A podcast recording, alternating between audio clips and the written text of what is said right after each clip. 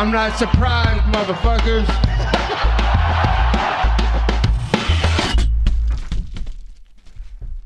Et bienvenue dans l'épisode numéro 52 du Guillotine Podcast. Aujourd'hui, on va revoir trois événements qui se sont déroulés au cours du week-end. Eagles FC 46, la promotion de Habib Nurmagomedov, One Lights Out et UFC Vegas 50, UFC Fight Night Ankalaev contre Thiago Santos. Et on va commencer directement avec Eagles FC 46 qui s'est déroulé vendredi soir. Euh, je vais parler uniquement du main event euh, Kevin Lee contre Diego Sanchez. Si j'en parle, c'est parce que Kevin Lee a toujours eu ce statut de euh, prospect, contender, Wonder Boy, euh, futur gros talent, peut-être futur champion, etc., mais qui n'a jamais vraiment réussi à confirmer euh, sa grosse hype. Euh, et de l'autre côté, évidemment, Diego Sanchez, hein, le vétéran du UFC, qui date des vieux The Ultimate Fighter, qui a eu beaucoup d'actualité ces dernières années de par ses choix d'entraîneur, ses choix de mentors, sa façon de s'entraîner, etc. Mais Diego Sanchez a prouvé qu'il était toujours là. Je pense qu'il a bientôt 40 ans. Kevin Lee, lui, est encore jeune, 30 ans. Euh, et ce combat était intéressant dans le sens où euh, Kevin Lee euh, s'est fait détruire le genou dès les premières secondes du combat. Diego Sanchez, dans un style assez foufou, a complètement ravagé la jambe de Kevin Lee sur juste un kick. Il est rentré avec un kick directement après, à peine après à peine après s'être touché les gants, excusez-moi, euh, Diego Sanchez est passé directement sur un, calf kick qui a fait très mal euh, à Kevin Lee et qui a compromis euh, la santé de sa jambe, qui a compromis sa façon de se déplacer, qui a compromis tout son gameplay. il n'a pas pu striker comme il voulait, il n'a pas pu lutter comme il voulait, et Diego Sanchez a joué crânement sa chance. Kevin Lee, dans un effort, euh, peut-être pas surhumain, mais dans, un effort vraiment fou, euh, c'est ça qui fait que ces gens-là sont des fighters, des vrais, des guerriers, des gars qui lâchent rien. C'est que Kevin Lee a essayé de s'adapter, changer son stance, euh, passer de droite à gauche, essayer de tourner autour de son adversaire. Pendant que Diego Sanchez, lui, envoyait toujours de la patate. il essayait de faire mal à son adversaire et Kevin Lee vu qu'il était compromis, n'a pas pu se déplacer exactement comme il le voulait euh, et du coup n'a pas pu défendre exactement comme il le voulait. Euh, malgré tout, ça n'a pas suffi à Diego Sanchez qui, euh, ben, certes, euh, c'est toujours se défendre, mais à une garde vraiment, euh, vraiment basse, euh, assez, assez faible. Kevin Lee a quand même réussi à envoyer deux trois strikes et quelques one-two. Il pouvait pas faire grand chose de plus du fait qu'il avait un genou dans le sac. mais Diego Sanchez, lui, ben, il manque un petit peu de forme, je trouve. ses déplacements sont un petit peu mous, mais il a toujours ce cœur de guerrier et ce cœur de fighter qui fait qu'il va aller chercher des gros coups et qu'il va essayer de dropper son adversaire. Mais là où on voit que Kevin Lee a toujours euh, cet instinct ben, de, victoire, c'est que ben, il a lutté contre son adversaire, contre, euh, contre Diego Sanchez, et que plusieurs fois il a réussi à le pousser contre la cage, à passer des beaux single legs et à le mettre au sol. Et il a pu gérer le combat comme ça. Gérer, c'est un, grand mot parce que c'est plus gérer en catastrophe qu'autre chose, dû à euh, son problème ben, de santé au final dans le ring mais il a réussi à lutter, il a réussi à mettre son adversaire au sol et euh, grâce euh, à justement à cette adaptation euh, du fighter américain, et eh ben, il a gagné ce combat à la décision. Et Diego Sanchez a vraiment pas honte à avoir hein, dans son comportement. Il a, il a quand même essayé d'aller chercher cette victoire. Il a essayé d'aller kicker un petit peu plus la jambe de, de Kevin Lee. Il aurait pu le faire plus, je pense, pour pouvoir gagner ce combat. Il ne l'a pas fait. Pour quelle raison? Ben, Peut-être aussi parce que euh, c'est pas non plus euh, le, fighter le plus euh, composé, on va dire, maintenant, dans, sa façon d'appréhender le combat. Mais il a quand même essayé. Mais Kevin Lee a été plus malin que lui dans la lutte, tout simplement. Et puis il a géré le combat comme ça. Et il a gagné. Alors maintenant, le combat en lui-même, c'était peut-être pas forcément le plus impressionnant. Encore une fois, ça a été gâché complètement par, par cette blessure de, de Kevin Lee. Mais euh, ce qui est le plus important à retenir, je pense, c'est que ben, Kevin Lee aurait pu se relancer, aurait pu relancer sa carrière. Et euh, il nous parle de, justement de ligaments à la fin de, dans l'interview. Il me dit j'ai peur euh, que j'ai encore explosé mon ligament. Et Kevin Lee a déjà eu deux reconstructions des ligaments dans chaque genou et en refaire une autre, encore une fois, apparemment, c'est vraiment délicat comme, opération. Et puis évidemment, toute la physio qu'il y a derrière, la récupération et puis la convalescence doit, doit être super longue. Ça prend un an, quoi, une, limite une blessure comme ça. Si il s'en remet. Et est-ce qu'il va s'en remettre? J'en sais rien parce que là, ça commence à vraiment faire beaucoup euh, dans ses genoux et ça risque de mettre un gros coup à sa carrière qui en avait déjà pris un petit. Euh, le, fait qu'il soit blessé, éloigné des, euh, de, la, cage pendant un an, ça, ça lui a pas été bénéfique du tout.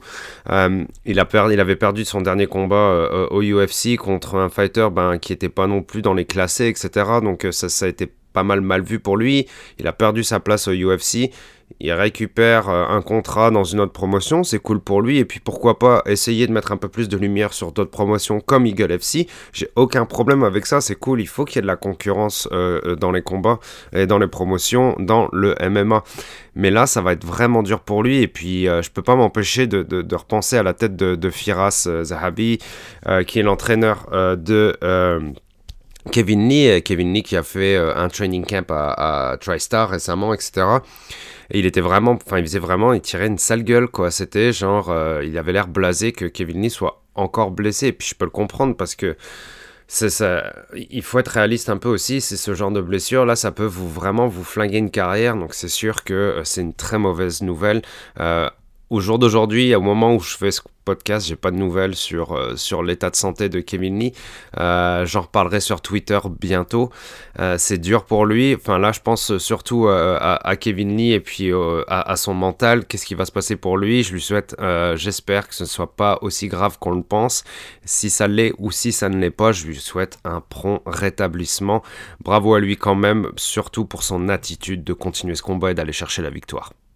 On peut passer à la deuxième carte, One Lights Out de chez One Championship qui s'est passé euh, ce vendredi. Il y avait deux gros combats, je vais surtout parler d'un euh, de ces combats. Les deux étaient pour une ceinture, une pour les bantamweight et une pour les featherweight. On commence avec John Lineker à Hands of Stone contre Bibiano Fernandez. Bibiano Fernandez qui a gardé cette ceinture bantamweight euh, dans le One pendant et qui l'a défendu pendant quasiment une dizaine de fois, me semble-t-il. Donc vraiment, genre, un gros vétéran, un grand champion chez Juan Bibiano Fernandez. Euh, 41 ans, brésilien et canadien. Euh, et John Lineker, ben, une légende du MMA, c'est quelqu'un qui est super apprécié chez MMA euh, Twitter, euh, de par son, son, style de combat qui est vraiment agressif et puis avec des mains très très lourdes et une façon de bouger super intéressante. Tandis que Bibiano Fernandez, lui, c'est un monstre de Jiu-Jitsu, mais son surnom c'est Flash, donc il bouge super vite aussi. Même à 41 ans, j'étais super impressionné en tout cas de ce, de ce combat. ça a été plus qu'intéressant. Le premier round a été monstrueux. Ça a vraiment bien commencé pour le champion Bibiano Fernandez qui a envoyé un takedown de tellement loin, je l'ai absolument pas venir. Euh, il l'a passé sur Lineker, Lineker a passé quand même un petit bout de temps assis contre la cage, mais Lineker est un fou furieux, ça n'a pas vraiment été un problème pour lui à se relever, même si son adversaire a travaillé fort, essayé de passer le triangle des jambes un peu à la Habib euh, pour aller mettre beaucoup de ground and pound, etc. Ça n'a pas vraiment marché parce que ben, Lineker a pu se relever et euh, envoyer des gros low kicks euh, par derrière parce que certes il a des grosses mains Lineker mais euh, euh, John Lineker mais il a aussi envoyé énormément de gros low kicks.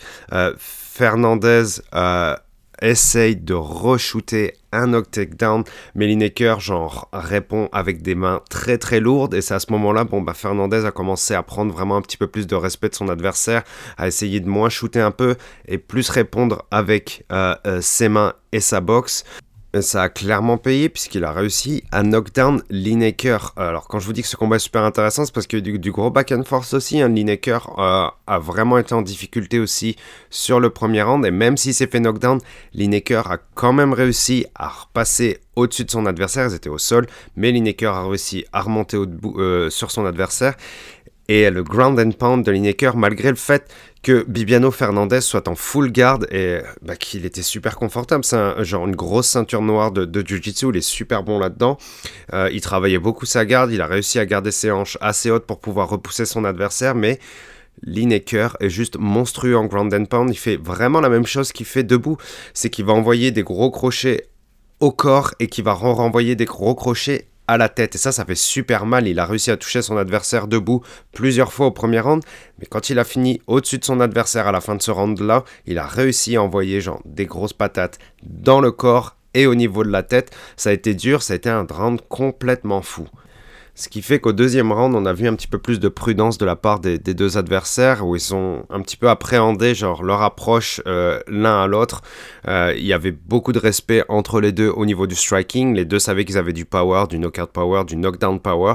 Euh, les deux pouvaient se mettre en danger. Le bruit des coups que les adversaires s'envoient était vraiment genre impressionnant, c'était vraiment du gros bam bam. Mais Fernandez est malin et travaille toujours bien sa lutte. Il a réussi à passer un, takedown sur un single leg. C'est super impressionnant à ce niveau-là. Mais rebelote, Lineker se relève et renvoie les mêmes bombes. Gros crochet au corps, gros crochet à la tête. Et finalement, il y aura ce gros crochet qui passera pleine mâchoire sur Bibiano Fernandez. Et Bibiano Fernandez tombe directement au sol, le regard complètement vide en regardant le ciel. Et John Lineker gagne par KO. Classique John Lineker. Les mains très très lourdes de John Lineker ont encore fait une victime. Trois victoires chez One plus une, quatre victoires chez One. Et maintenant le nouveau champion Bantamweight de One Championship, John Lineker, hand of Stones. Ce mec est vraiment une légende et, c'est dur de comprendre pourquoi le, UFC l'a laissé partir parce qu'il n'avait pas beaucoup de défaites au UFC. Je crois qu'il a perdu deux fois. Il a perdu la dernière fois, il avait perdu contre Cory Sanhagen. Donc euh, je veux dire, il y a pire. Euh, il n'y a pas de honte à avoir à perdre contre euh, The Sandman. Et puis son autre défaite récente, on va dire, dans le UFC, c'était contre TJ Dillashaw. Donc Enfin voilà, des, gars qui ont quand même du calibre de, champion. Il n'y a aucune honte à ça. Et puis il s'est aussi battu contre Rob Font, euh, il s'est battu contre Marlon Vera, il s'est battu contre euh, Kelleher, tout cela il les a battus. Euh, donc voilà, bravo à Lineker, un, un, grand champion brésilien, un gars qui fait énormément plaisir à voir dans la cage, un gars qui a des mains folles et un nouveau champion chez One Championship. Bravo à lui. Et je vais passer en revue très vite le combat des euh, featherweight entre euh, Thanle et euh, Gary Tonon. deux gars qui sont vraiment bons en grappling. Et Gary Tonon a peut-être un peu trop justement cherché cette histoire de, grappling et il a trop cherché la soumission dans le sens où il est rentré en X-guard sur Thanle pour aller chercher une attaque de jambe, que ce soit genre une clé de talon, une clé de cheville. il avait quasiment euh, le, talon complet de son adversaire. Euh, il avait une bonne posture. Euh, Gary Tonon était clairement en danger à un moment donné. Mais l'Américain a réussi à, se relever quand même pour se mettre dans le bon sens. Et même si Thanle gardait la jambe de son adversaire, il essayait toujours de garder ce X-Guard. Il s'est trop rattaché à ce X-Guard ben, Gary Tonon a envoyé vraiment debout hein, euh, du gros euh, hammer fist, du gros ground and pound. Euh, il a continué à insister. Gary Tonon a en envoyé vraiment une qui a fait très très mal à Hammer Fist, hein, qui a mis KO Thanle, qui lui, encore une fois, comme je vous l'ai dit, s'est vraiment trop accroché à cette jambe pour aller chercher la soumission. Et il en a payé le prix fort. Il s'est fait mettre KO. Il s'est fait slipper sur un hammer fist et ça c'est rare euh, parce que la puissance qu'il faut avoir sur un hammer fist euh, est vraiment vraiment euh, grosse pour pouvoir mettre son, adversaire KO et Gary n'a pas eu de problème pour ça, a envoyé son adversaire clairement dans le ciel, ça a été magnifique, ça a été fait en moins de une minute au premier round sur un bout de 5 rounds puisqu'on était pour la ceinture. Donc bravo à l'américain nouveau champion des featherweight chez One Championship, Gary Tonon. Hey, on enchaîne bien les cartes. Aujourd'hui, on passe à la euh, dernière du week-end qui s'est déroulée ce samedi. UFC euh, Fight Night. Ankalaev contre Thiago Santos. UFC Vegas 50. Et rentrons directement dans le vif du sujet avec le premier combat de la main card. Alex Pereira contre Silva. Le tombeur de Israël Adesanya. Et une toute petite aparté sur ce combat euh, de chez euh, Glory, me semble-t-il, en tout cas c'était en kickboxing entre Pereira et Israël, c'est que Israël gagnait le combat tout du long, hein, et que euh, Pereira a sorti un coup venu de nulle part pour mettre Israël KO, mais il l'a mis KO pareil. Et Alex Pereira est super impressionnant en MMA aussi parce qu'il utilise majoritairement du striking, c'est un striker, et il est super impressionnant au niveau aussi de son physique parce qu'il il doit faire quelque chose comme 1m90, 6 pieds 4 il me semble, et il est vraiment genre taillé dans la roche. Il a des super beaux kicks. Il peut garder une bonne distance avec vous. C'est très compliqué. Lors de son dernier combat, il a gagné sur un flying knee qui était super impressionnant. Bref, il y a une grosse hype autour de euh, Alex Pereira qui a quelque chose comme 34 ans, semble-t-il, euh, qui a un bon petit record de 4 ans, semble-t-il, en, en MMA professionnel et euh, qui se battait contre un autre KO artiste, Silva, un autre brésilien. Et ça a été un combat qui était, ma foi, super intéressant parce qu'il y a eu beaucoup de bombes de la part des deux adversaires. Pereira, j'aime beaucoup ses déplacements, il tourne bien autour de ses adversaires et comme je vous l'ai dit, grâce à son range au niveau de ses jambes et de ses mains, mais surtout au niveau de ses jambes, il garde beaucoup de distance pour ses kicks.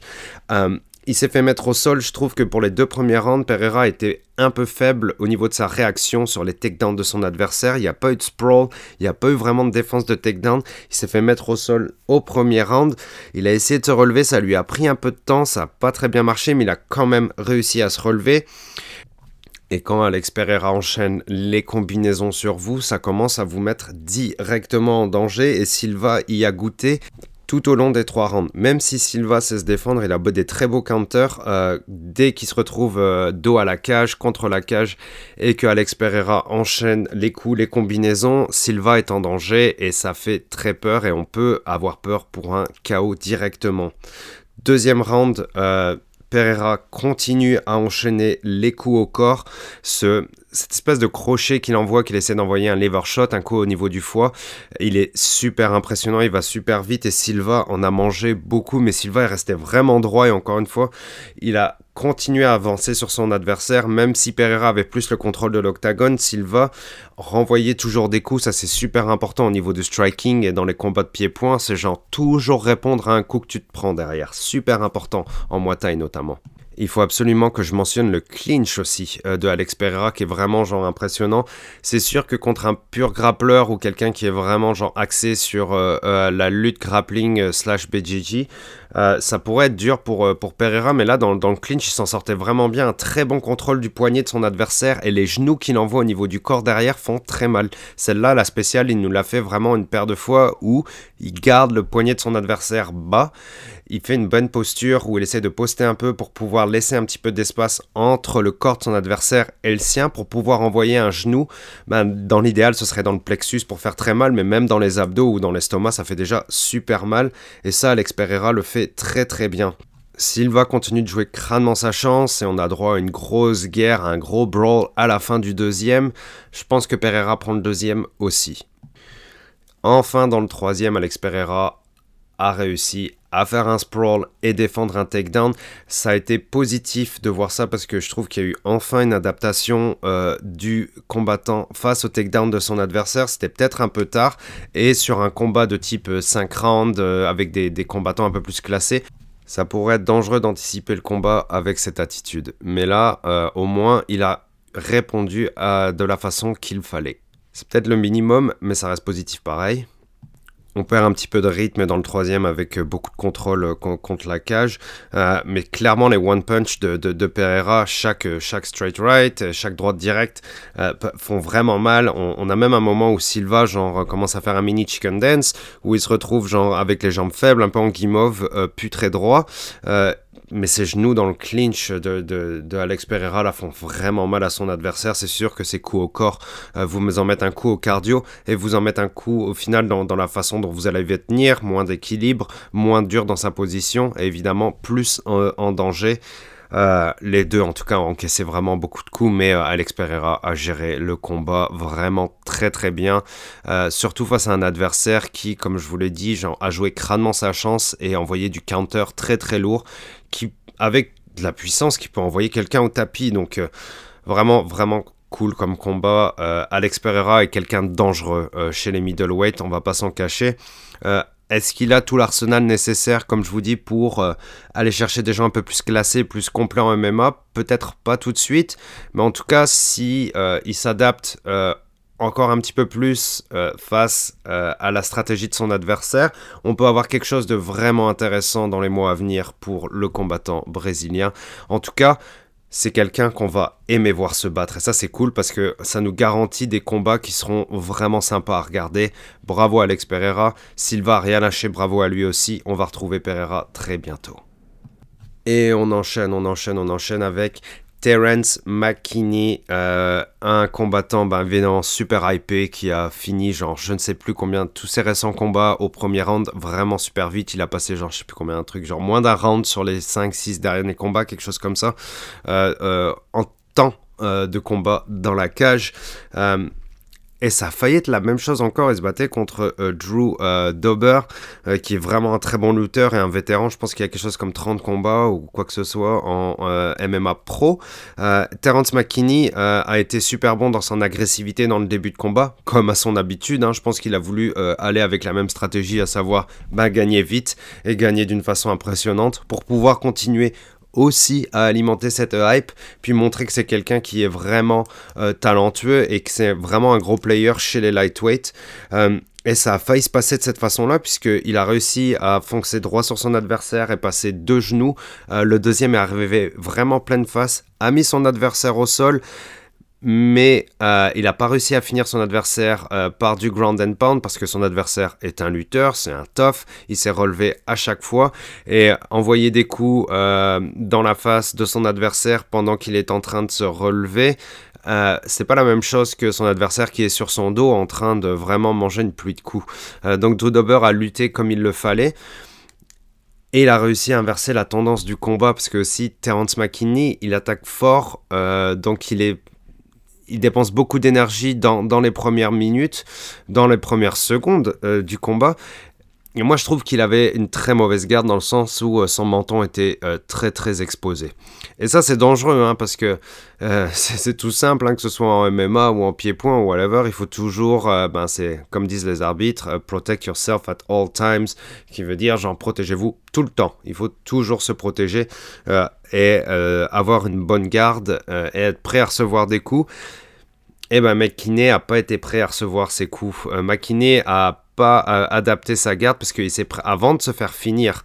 Euh, il s'est pris plusieurs coups, il est resté debout, mais il avait toujours les bras vraiment bien écartés, une garde basse.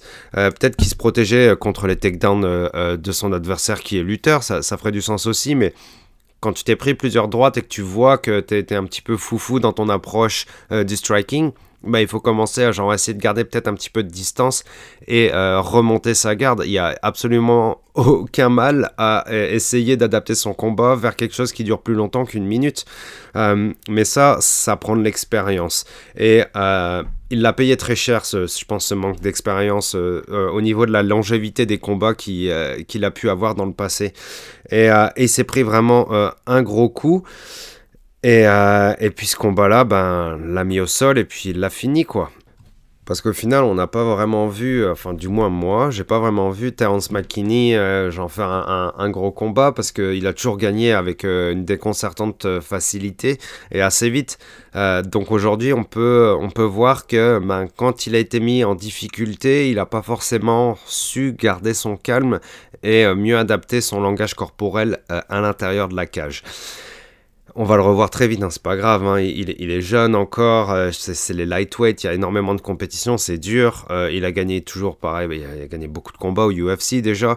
On va vite le revoir, mais Dober, euh, il faut le respecter. C'est un gros lutteur qui a du knockout power, on l'a vu.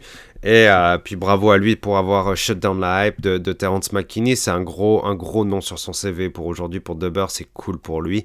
Euh, j'espère qu'on va revoir McKinney vite, mais c'est clair que ça va le remettre en question et peut-être Peut-être qu'il va prendre un petit peu plus de temps pour accepter euh, son prochain combat. Je pense que ça va aller dans ce sens-là. Euh, évidemment, quand on part sur une grosse série de victoires et qu'on se fait shutdown, euh, généralement, il y a un minimum de remise en question et ça passe par beaucoup de temps au gym et beaucoup plus d'apprentissage et de training dans certaines situations ou certains aspects du MMA. On va le revoir très bientôt.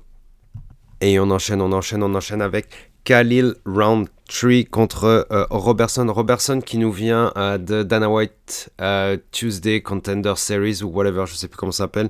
Vous voyez ce que je veux dire?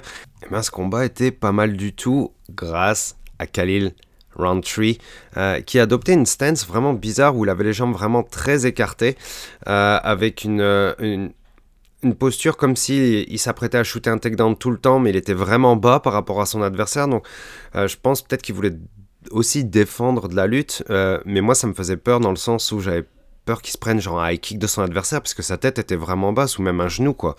Euh, et son adversaire, lui, euh, ben, a vu ça et puis a envoyé genre pas mal de low kicks. Mais ce qui me, ce qui me rassurait, c'est que genre, oui, il a pris quelques low kicks en première round, mais derrière les bombes qu'il envoyait, la réponse de ces low kicks a gagné le respect de son adversaire, clairement, où bah, à chaque fois qu'il envoyait une bombe derrière un low kick, euh, il y avait du knockout power et il y avait un gros danger pour son adversaire.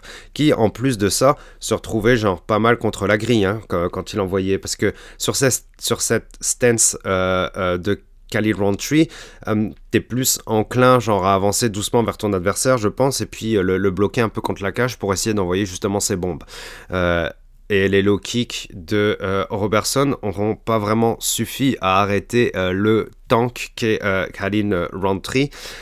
encore une fois, ça fait mal ces low kicks, mais les bombes ont plus de pouvoir, surtout sur trois rounds, je pense. et Kalin Roundtree a passé un crochet du droit direct, pleine mâchoire de son adversaire qui s'est retrouvé ben, sur les fesses.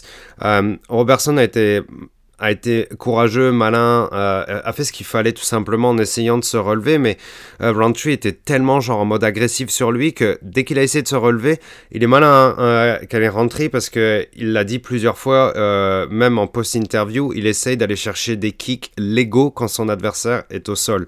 et quand son adversaire a essayé de se relever, il lui a envoyé un kick mais tellement fort en plein dans l'estomac pendant que son adversaire essayait de se relever que ben il s'est retrouvé directement au sol derrière et Khalil Roundtree a envoyé une bombe de plus au sol de son adversaire. L'arbitre a, vite arrêté parce que son adversaire genre, était vraiment en, position fétale de protection, en tortue, mais genre vraiment en position fétale aussi, avec les deux mains autour des oreilles, vraiment à se protéger. Il était prêt genre, à s'en prendre quelques, euh, quelques-unes de plus, mais il n'était pas vraiment prêt à se défendre et l'arbitre a arrêté vraiment vite au combat. C'est très bon arbitrage d'arrêter euh, ce combat à ce moment-là, parce que cette patate de plus de Roundtree aurait pas été nécessaire. Euh, et il s'est aussi retenu justement euh, l'arbitre, euh, l'arbitre même si c'était intervenu, il aurait pu en passer une autre, euh, mais il l'a pas fait.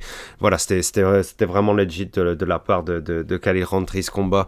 Il a été vraiment fort il fait peur quoi quand il est bon et quand il est sérieux je trouve euh, Kali parce que ce, power qu'il a dans ses mains est vraiment fort et puis il a une bonne façon de bouger quand il faut. En tout cas c'est une belle victoire pour lui.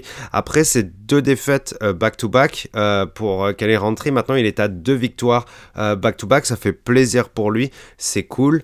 Chez les light heavyweight il y a, y a d'autres combattants qui peuvent aller chercher je pense.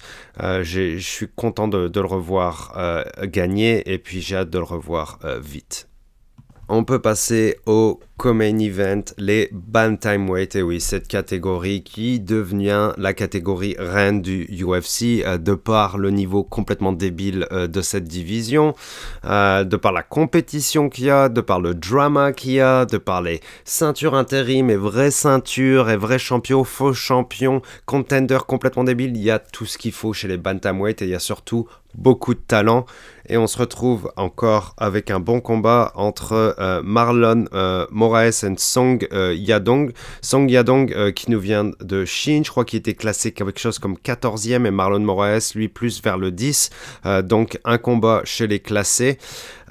Et euh, un combat bah, super rapide, hein, avec beaucoup de, beaucoup de combinaisons, beaucoup de attaque-défense. Donc j'attaque, je recule, j'essaie de pas me faire toucher.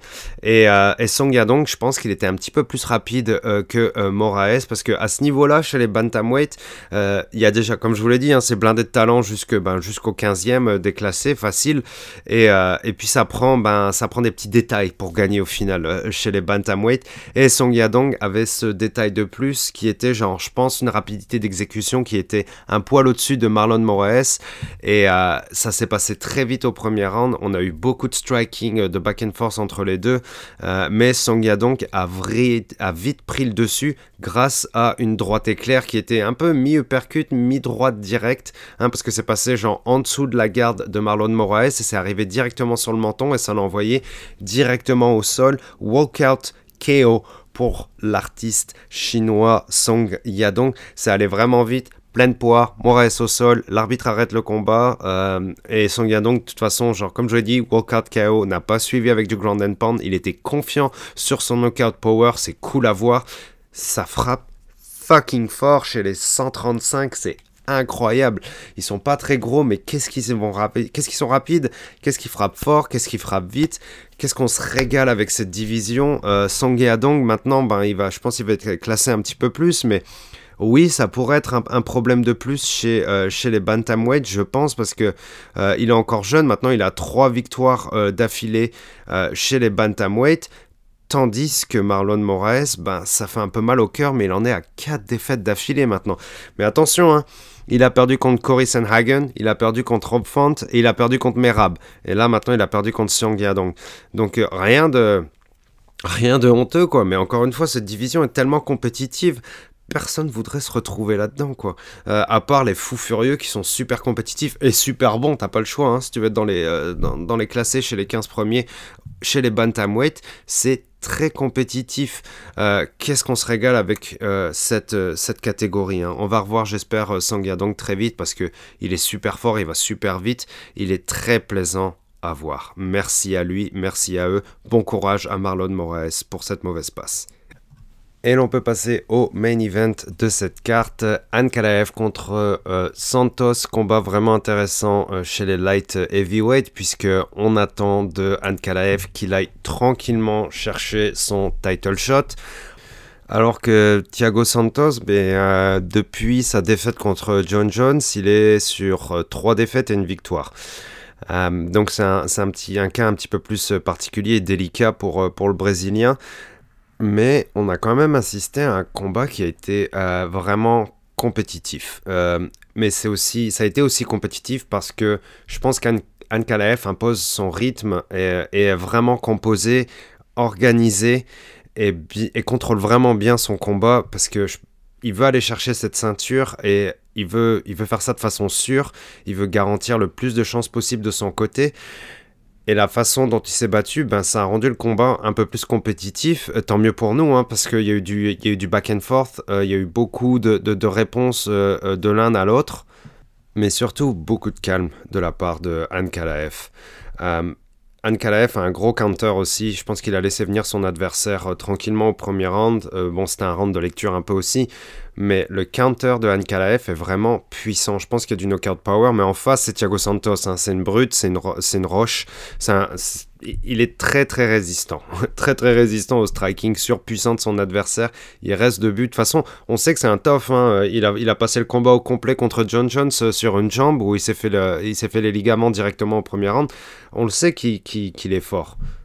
Et puis il envoie du gros low kick aussi hein, sur Ankalaev. Hein. Il l'aura fait genre tout du long du combat, du premier round jusqu'au cinquième, il aura envoyé plusieurs low kicks sur chaque round. Et même à la fin du premier, on voit sur la jambe, euh, sur la jambe de, de y a une grosse rougeur euh, à l'extérieur comme à l'intérieur. Donc on pouvait voir que la jambe, au fur et à mesure du combat, pouvait commencer à être compromise tranquillement, mais mais Ankalaev, encore une fois, a géré ça comme il fallait. Euh, il a gardé beaucoup de distance aussi.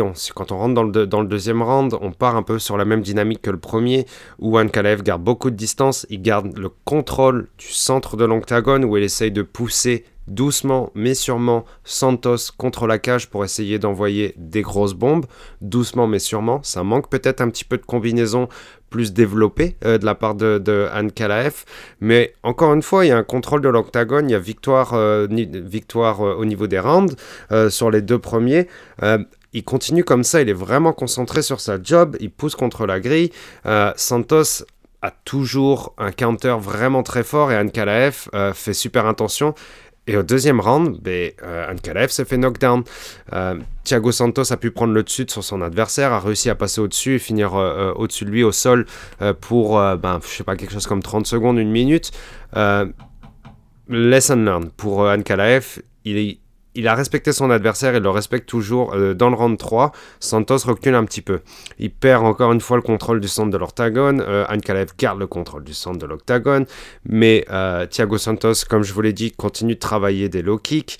Et, on a une belle petite bataille de kicks bien lourd. low kick, middle kick, high kick. ça frappe vraiment fort. Mais Ankalev reste toujours composé, concentré, gagne une ligne droite sur son combat. Il faut que je garde le contrôle de l'octagone. Il faut que j'envoie un petit peu plus plus euh, de significant strike que mon adversaire. Il faut que j'envoie des counters à chaque fois que mon adversaire en envoie un. Et il faut que j'essaye de pousser mon adversaire contre la cage. Ankalev respecte beaucoup le counter de Santos qui fait que bon, bah, il va peut-être pas s'embourber dans des combinaisons trop longues et il reste bien à distance de son adversaire. Round 4, Santos frappe fort, pousse Ankalev contre la cage. Santos essaye de revirer de bord le combat. Il essaie de le mettre de son côté, mais Ankalaev reprend trop facilement le contrôle de l'octagone. Santos prend beaucoup de punch pleine face, bronche pas. Encore une fois, comme je vous l'ai dit, c'est un rock. Euh, il est vraiment fort, euh, il reste debout il reste bien en place. Et Ankalaev tranquillement prend le dessus du combat. Euh, takedown à la fin du quatrième pour Ankalaev. Il a clairement, clairement lancé ce takedown juste pour scorer et puis se garantir euh, la victoire de ce quatrième round. C'est smart, hein comme d'habitude, comme je vous ai dit. Il reste smart, il reste composé, il a un plan et il le, met à exécution parfaitement. Quoi. Il gagne tous les rounds tranquillement. Euh, cinquième round, Santos travaille toujours euh, sur cette jambe. Je pense qu'Ankalaev va devoir repartir en béquille. mais bon, Santos euh, essaie de rester plus en centre, ça marche pas. Ankalaev continue de le pousser contre la grille et euh, finit tranquillement le cinquième avec de la lutte contre la cage. Il y avait beaucoup d'étonnement, je trouve, de la part des, commentateurs et sur Twitter euh, notamment que Ankalaev n'ait pas voulu lutter plus que ça. Mais pour moi, Ankalaev a contrôlé le combat sans lutter et ça, ça prouve bah, qu'il est fort tout simplement et qu'il est complet dans son MMA. Et oui, ça prouve qu'il peut aller chercher un title shot et pourquoi pas avoir le calibre de champion. On y croit clairement. Euh, Thiago Santos, lui, ben, il garde toujours son statut de tough guy, hein, qu'il est qu'il abandonne pas, qu'il lâche rien, qu'il a du gros counter. Euh, sa carrière est plus derrière lui que pour Ankalaev, on va pas se mentir. Et Ankalaev, lui, a une mission, c'est aller chercher ce title shot et cette ceinture qui vient avec. Est-ce qu'il peut le faire? Oui. Est-ce qu'il va le faire? Sûrement. Au moins aller chercher le title shot, ça c'est sûr. Euh, est-ce qu'il va la gagner il y, a, des chances, clairement. Euh, est-ce que ça va arriver bientôt? On ne sait pas. Mais euh, bon, en 2022, ce serait bien. je ne sais plus quand est-ce qu'est le prochain combat entre Jiri et Glover. mais il me semble que cette année peut-être avant l'été, me semble-t-il, ou cet été. Donc oui, ce serait possible de voir un Kalaev contre euh, euh, peu importe qui sera le champion à cette époque-là. En 2022, Ankalaev a bien contrôlé son combat et il n'a pas eu besoin de lutter à outrance pour garder le contrôle de la cage. Et ça, c'est du calibre champion. Et ouais bravo à lui, c'était cool euh, de, le voir, genre un peu adapter son game plan pour pouvoir gagner, ce combat. Euh, on attend de l'adaptation de la, euh, de la part des fighters qui veulent aller chercher des ceintures, gagner et se frotter au meilleur. C'est super important comme qualité et Anne clairement l'a eu. C'est la fin de cet épisode numéro 52. Euh, Je vous donne rendez-vous très bientôt. Euh, il y a la carte de UFC Londres le week-end prochain. Euh, c'est une carte qui est vraiment blindée, qui, va être, qui super intéressante, je pense. On peut continuer à discuter du podcast, du MMA, des cartes à venir sur Twitter, at guillotine514. Je vous donne rendez-vous très bientôt. Merci. Ciao